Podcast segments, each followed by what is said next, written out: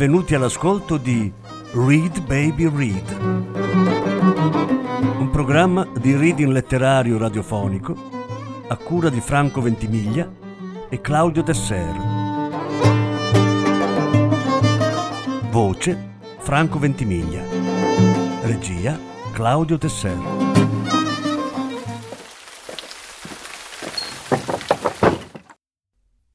Sofia e l'amore per la sapienza. Lettura in più parti. Dodicesima parte.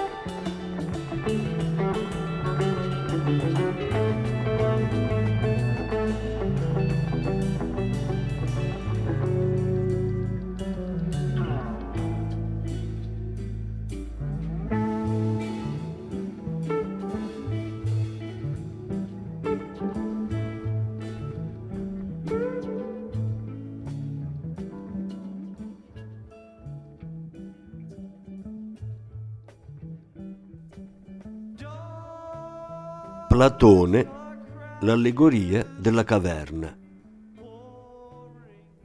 Dopo tutto questo, dissi, paragona la nostra natura in rapporto all'educazione e alla mancanza di educazione a una condizione di questo tipo. Immagina dunque degli uomini in una dimora sotterranea a forma di caverna, con un'entrata spalancata alla luce e larga quanto l'intera caverna.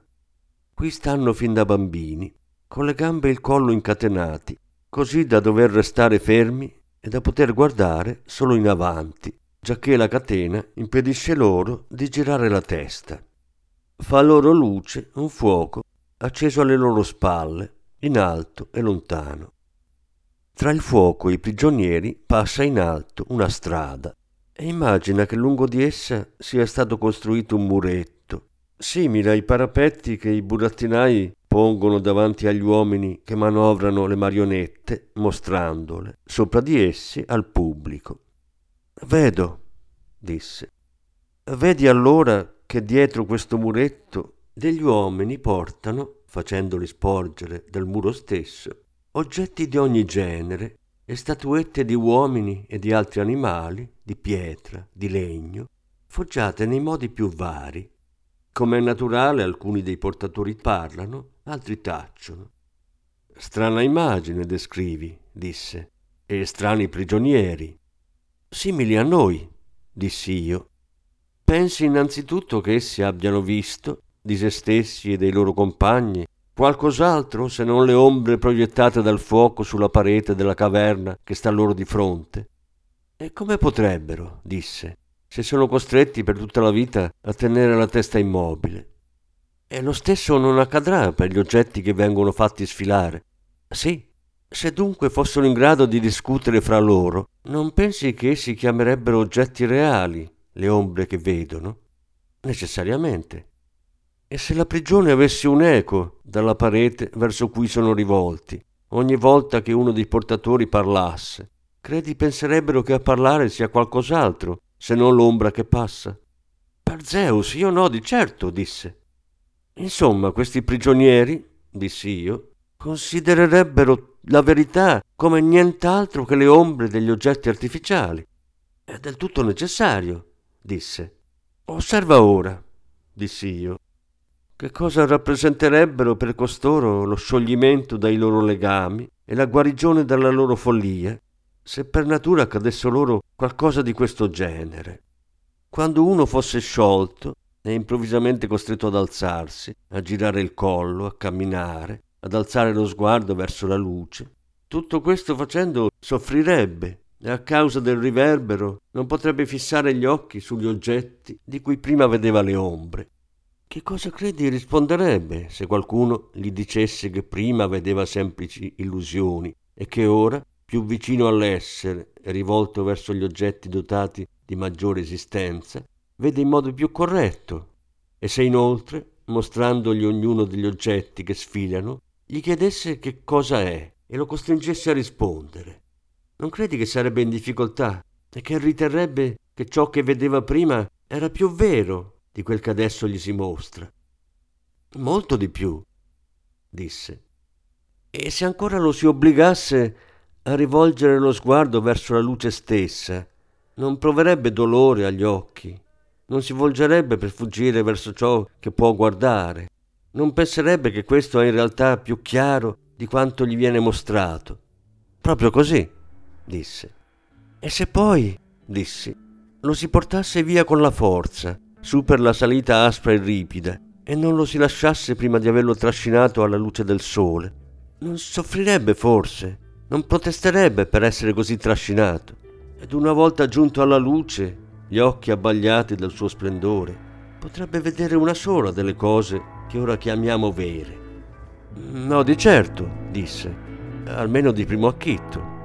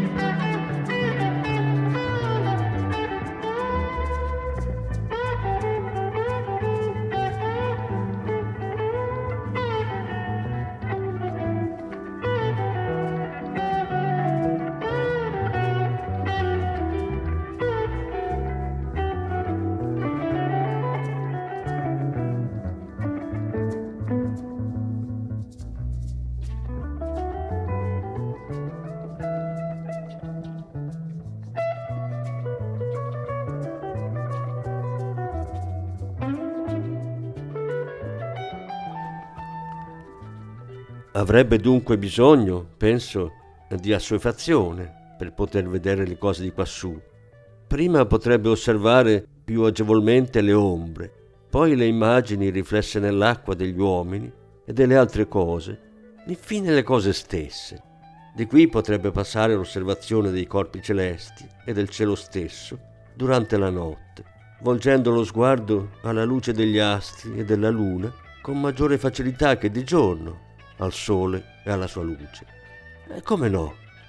E finalmente, penso, potrebbe fissare non già le parvenze del sole, riflesse nell'acqua o in luoghi estranei, bensì il sole stesso, nella sua propria sede, contemplandolo qual è.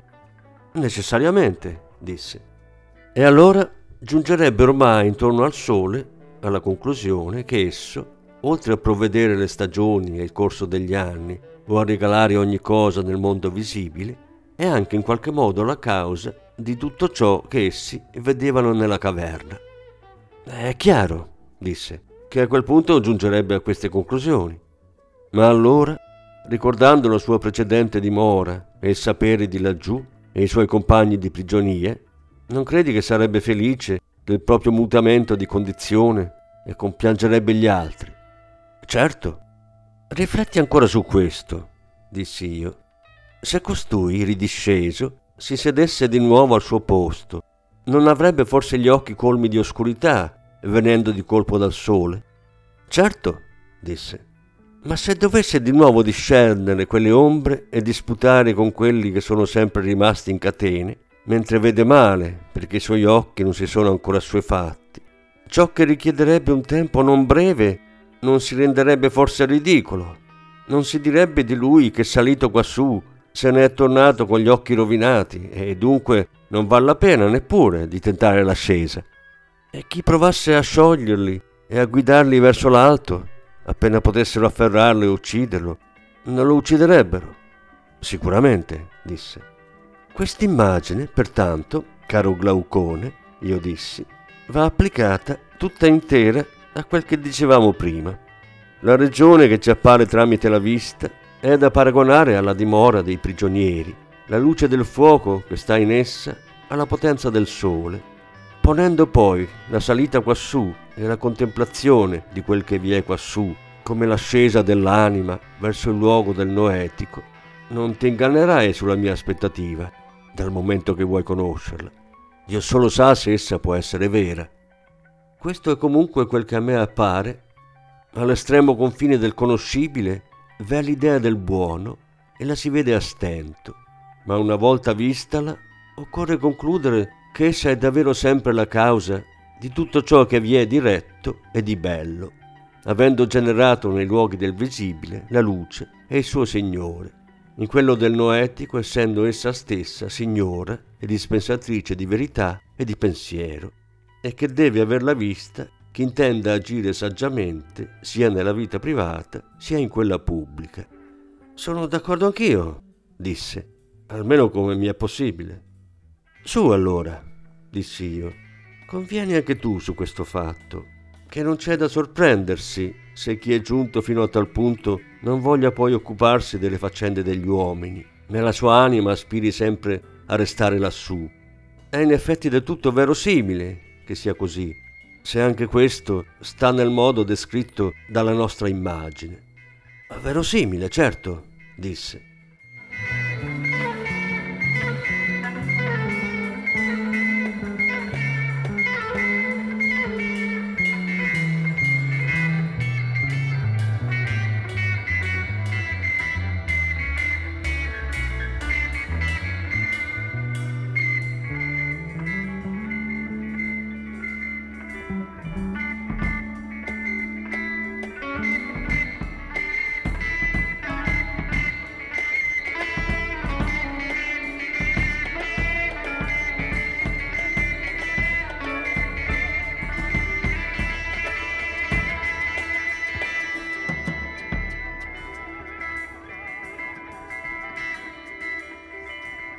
Ma chi fosse dotato di ragione, dissi io, ricorderebbe che i disturbi agli occhi sono di due tipi e dipendono da due cause, il passaggio dalla luce all'oscurità e dall'oscurità alla luce, pensando allora che lo stesso può accadere all'anima, quando si scorga un'anima turbata, incapace di distinguere qualcosa, non se ne riderebbe stupidamente, ma si indagherebbe se essa, provenendo da una vita più luminosa, è offuscata per mancanza di abitudine alle tenebre, oppure se giungendo a una luce maggiore da una grande ignoranza è abbagliata da un riverbero troppo splendente.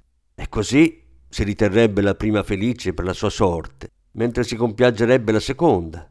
Se questo è vero, dissi, su tutto ciò dobbiamo formarci una simile convinzione. L'educazione non è affatto tale, quale alcuni che se ne professano maestri dicono sia. Asseriscono di essere in grado di infondere la scienza nell'anima da cui essa sia assente, quasi infondessero la vista in occhi ciechi. Lo asseriscono, infatti, disse. Ora tutto il nostro discorso, dissi, significa che questa facoltà inerente all'anima di ognuno è l'organo con il quale ciascuno apprende, alla maniera di un occhio incapace di volgersi dall'oscurità verso la luce, se non insieme con l'intero corpo, devono venire fatti ruotare, distogliendoli da ciò che diviene, insieme con l'anima intiera, finché essa divenga capace di sostenere la contemplazione di ciò che è e di quanto in esso vedi più luminoso. E questo diciamo essere il buono. Non è così? Sì. Dovete dunque quando è venuto il vostro turno, ridiscendere là dove vivono gli altri e abituarvi a osservare le immagini oscure. Una volta assuefattivi, le vedrete mille volte meglio di quelli di laggiù e di ognuna delle immagini saprete che cos'è e che cosa rappresenta, grazie all'aver visto il vero intorno a ciò che è bello, è giusto e buono. E così, per noi e per voi, la città sarà retta nell'ordine della realtà e non del sogno, come invece accade per la maggior parte di quelle di oggi, i cui cittadini si battono fra loro per delle ombre e si contendono il potere quasi fosse un gran bene.